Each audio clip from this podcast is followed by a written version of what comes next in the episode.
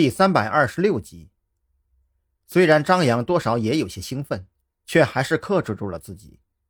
啊，我没干嘛，一直都在临海市呢，只不过我没联系你们罢了。这叙旧的话以后再说，先说说那段视频吧。那段视频的确是剪辑过的，跟之前兰姐发给我的手法一致。你给我提供一下提取视频的服务器 IP 地址，我去看看有没有留下什么痕迹。许志伟当即进入了工作状态，视频被剪辑的非常高明，删除掉的部分已经完全无法复原。现在唯一能够寄托希望的，就是从储存这段视频的服务器里找到可能存在的入侵痕迹。张扬早就准备好了那家物业公司的 IP 地址，将地址发送到小许的手机上之后，他所能做的也只剩下静候佳音了。与此同时，蓝雨桐的心情也糟糕到了极致。赵军让他负责保护彭璇，可是彭璇对他并不感冒，别说是配合他的工作了，甚至好几次都想要刻意的甩开他。彭小姐，我希望你能够对自己现在的处境有一个清晰的认知。你现在很有可能遭到进一步的暗害，我是在保护你的生命安全，希望你能够配合我的工作。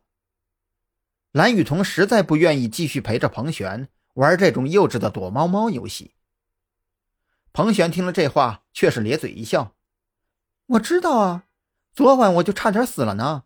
我愿意接受警方的保护，而且我保证我会很好的配合警方的工作。但是，我不愿意接受你的保护。你明白我的意思吗？”“我不明白。”蓝雨桐觉得自己的肺都快要被气炸了。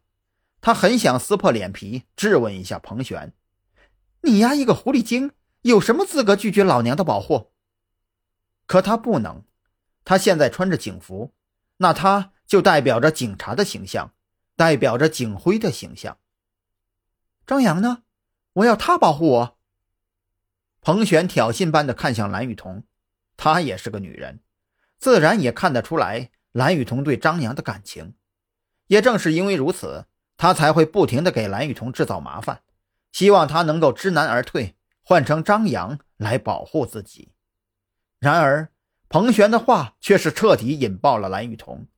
他强忍着胸中的澎湃怒火，索性一言不发，就那么死死的跟在彭璇身后，哪怕他要去上厕所，都是寸步不离。